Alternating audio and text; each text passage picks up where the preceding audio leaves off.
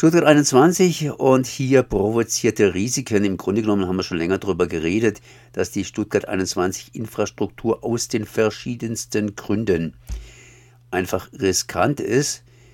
Zwar ist da noch nichts Größeres passiert, aber viele kleinere Geschichten. Ich denke nur an die Gipskreutner Geschichten bzw. Wassereinbrüche etc. etc. etc. Ich bin jetzt verbunden mit Dieter Reicheter von den Stuttgart 21 Kritikern. Erstmal herzlich gegrüßt. Guten Morgen und vielen Dank für Ihren Anruf. Äh, es geht hier nichts anderes als um die ja, Risiken, die ein unterirdischer Bahnhof hat und vor allen Dingen, was passiert eigentlich, wenn auf sowas ein kleinen, kleiner Anschlag verübt wird. Das ist ja jetzt hier in der heutigen Zeit nicht mal so aus der Luft gegriffen. Das heißt Ziel für Terroristen. Und da haben wir eigentlich schon häufiger darüber berichtet. Es geht um Feuer, es geht um Fluchtwege, es geht um alles Mögliche. Ähm, ja, um was geht es denn jetzt nochmal ganz genau? Ja, zunächst muss ich ergänzen, es geht nicht nur um diesen geplanten unterirdischen Tiefbahnhof, sondern um, auch um diese Tunnelröhren. Das sind ja fast 60 Kilometer. Und wenn in einer Tunnelröhre, um jetzt gleich zum Thema zu kommen, ein Anschlag äh, geschehen würde, äh, dann gäbe es sicherlich keinerlei Rettung für die Menschen, die da in einem Zug in dieser Tunnelröhre unterwegs sind. Äh, die andere Seite, was Sie jetzt angesprochen hatten, der Tiefbahnhof, das ist einfach so, dass das eine ideale Möglichkeit wäre, äh, für Terroristen oder Spinner, was auch immer, hier Anschläge zu verüben. Ich habe, um es offen zu sagen, auch ein gewisses Problem, jetzt da äh, das darzulegen, was da alles passieren könnte, weil man sich gar nicht vorstellen möchte. Äh, ich komme da auch gleich darauf, dass wir schon vor jetzt gut vier Jahren unseren Innenminister Thomas Strobel genau deswegen angeschrieben hatten und wirklich detailliert aufgeführt hatten, was da passieren kann, wo die Risiken liegen.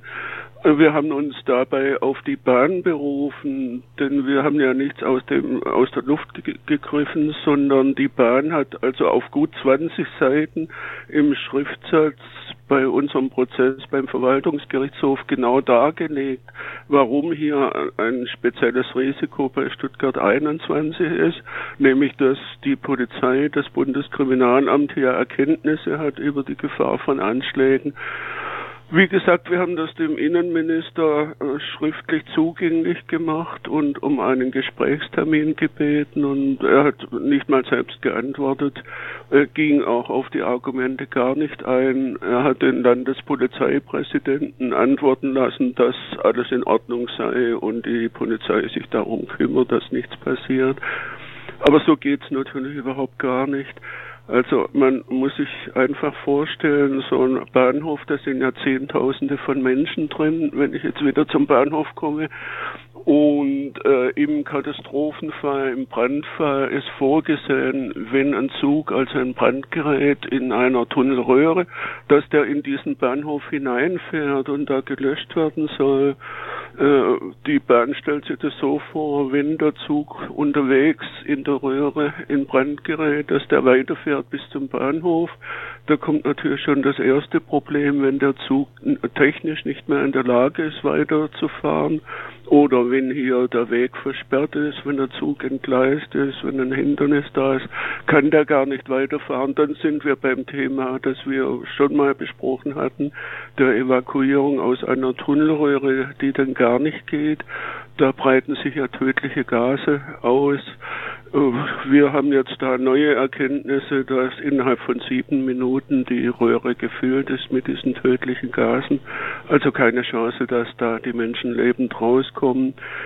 Um, ich springe jetzt immer ganz gern hin und her zwischen Tunnel und Tiefbahnhof, weil wir jetzt auch da ganz neue Erkenntnisse haben. Wir haben eine Fachgruppe, die Ingenieure 22, die sich jetzt mal darum bemüht haben, Zahlen zu bekommen für die Züge, die künftig da fahren sollen im Tiefbahnhof.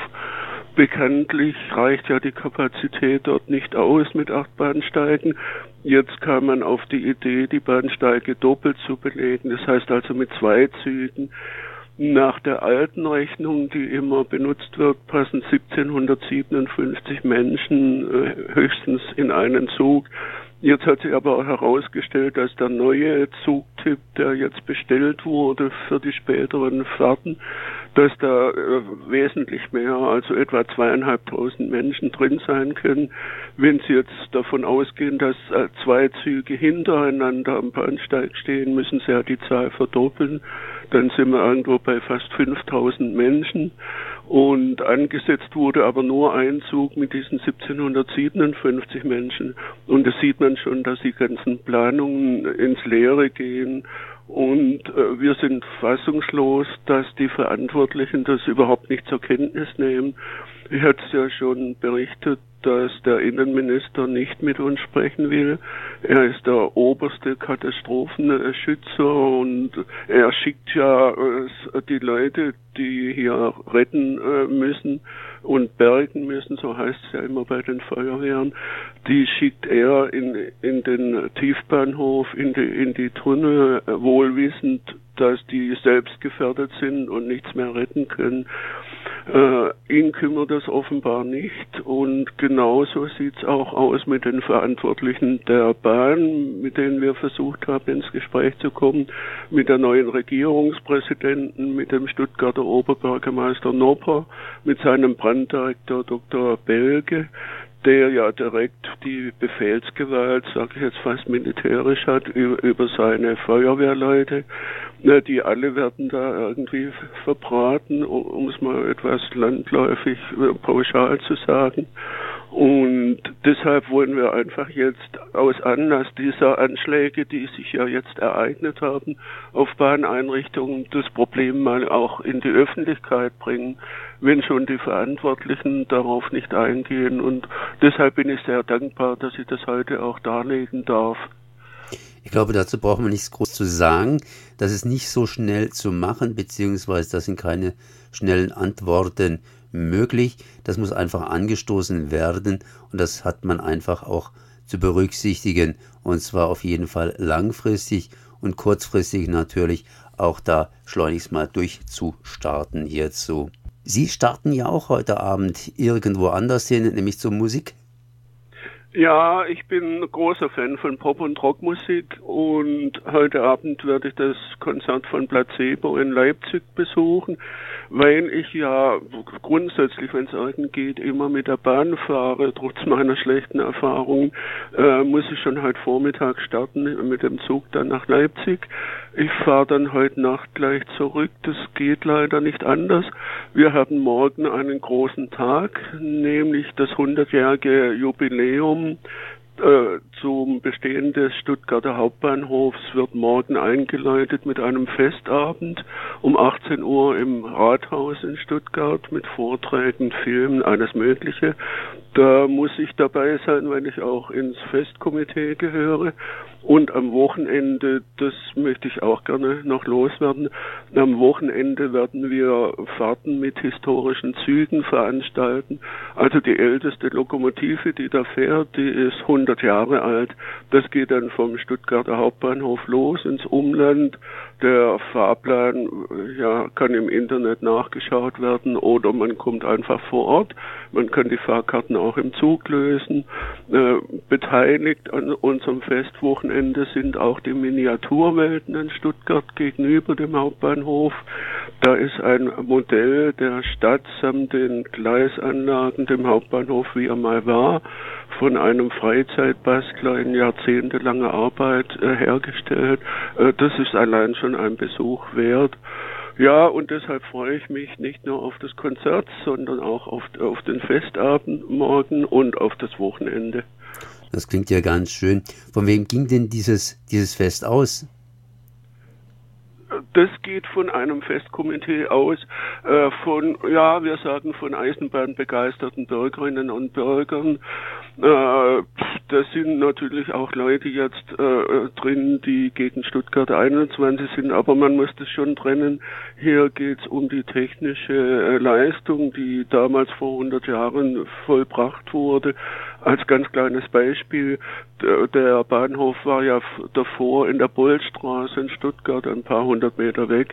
Man hat nachts um zwei Uhr den Bahnbetrieb im alten äh, Bahnhof Bollstraße eingestellt und morgens um 4.15 Uhr fuhr der erste Zug aus dem neuen äh, Bahnhof raus. Das sieht man schon, wie toll die Organisation war und, und die Ingenieurleistung natürlich auch. Und das kann man durchaus als leuchtendes Beispiel für jetzt, für die Gegenwart und die Zukunft sehen. Das heißt, es ist also keine offizielle äh, Bahnveranstaltung im Sinne von, dass die das angestoßen hätten. Nein, leider nicht. Es war genau umgekehrt. Wir mit dem Festkomitee haben versucht, da was Großes anzustoßen, auch die Bahn mitzunehmen, die Politik und so, weil früher diese Jubiläum wirklich ganz groß gefeiert wurden. Zuletzt war es das 65-jährige Jubiläum, was gefeiert wurde. Und seitdem die Planungen für Stuttgart 21 dann aufgekommen sind, weigern sich die Offiziellen da noch irgendwas zu feiern. Ja, gibt ja auch nichts mehr groß zu feiern. So zumindest Dieter Reicher da hier von den Stuttgart 21 Kritikern. Zumindest äh, es gibt ja die alten Probleme bei Stuttgart 21. Es gibt äh, neue, es ist ein neues Gefahrenbewusstsein für terroristische Anschläge, für einen unterirdischen Bahnhof bzw. Bahnstation, denn Stuttgart 21 ist ja eigentlich von Rechts wegen nur eine Bahnstation, wenn sie mal runtergelegt ist und natürlich am Donnerstag auch was zu feiern.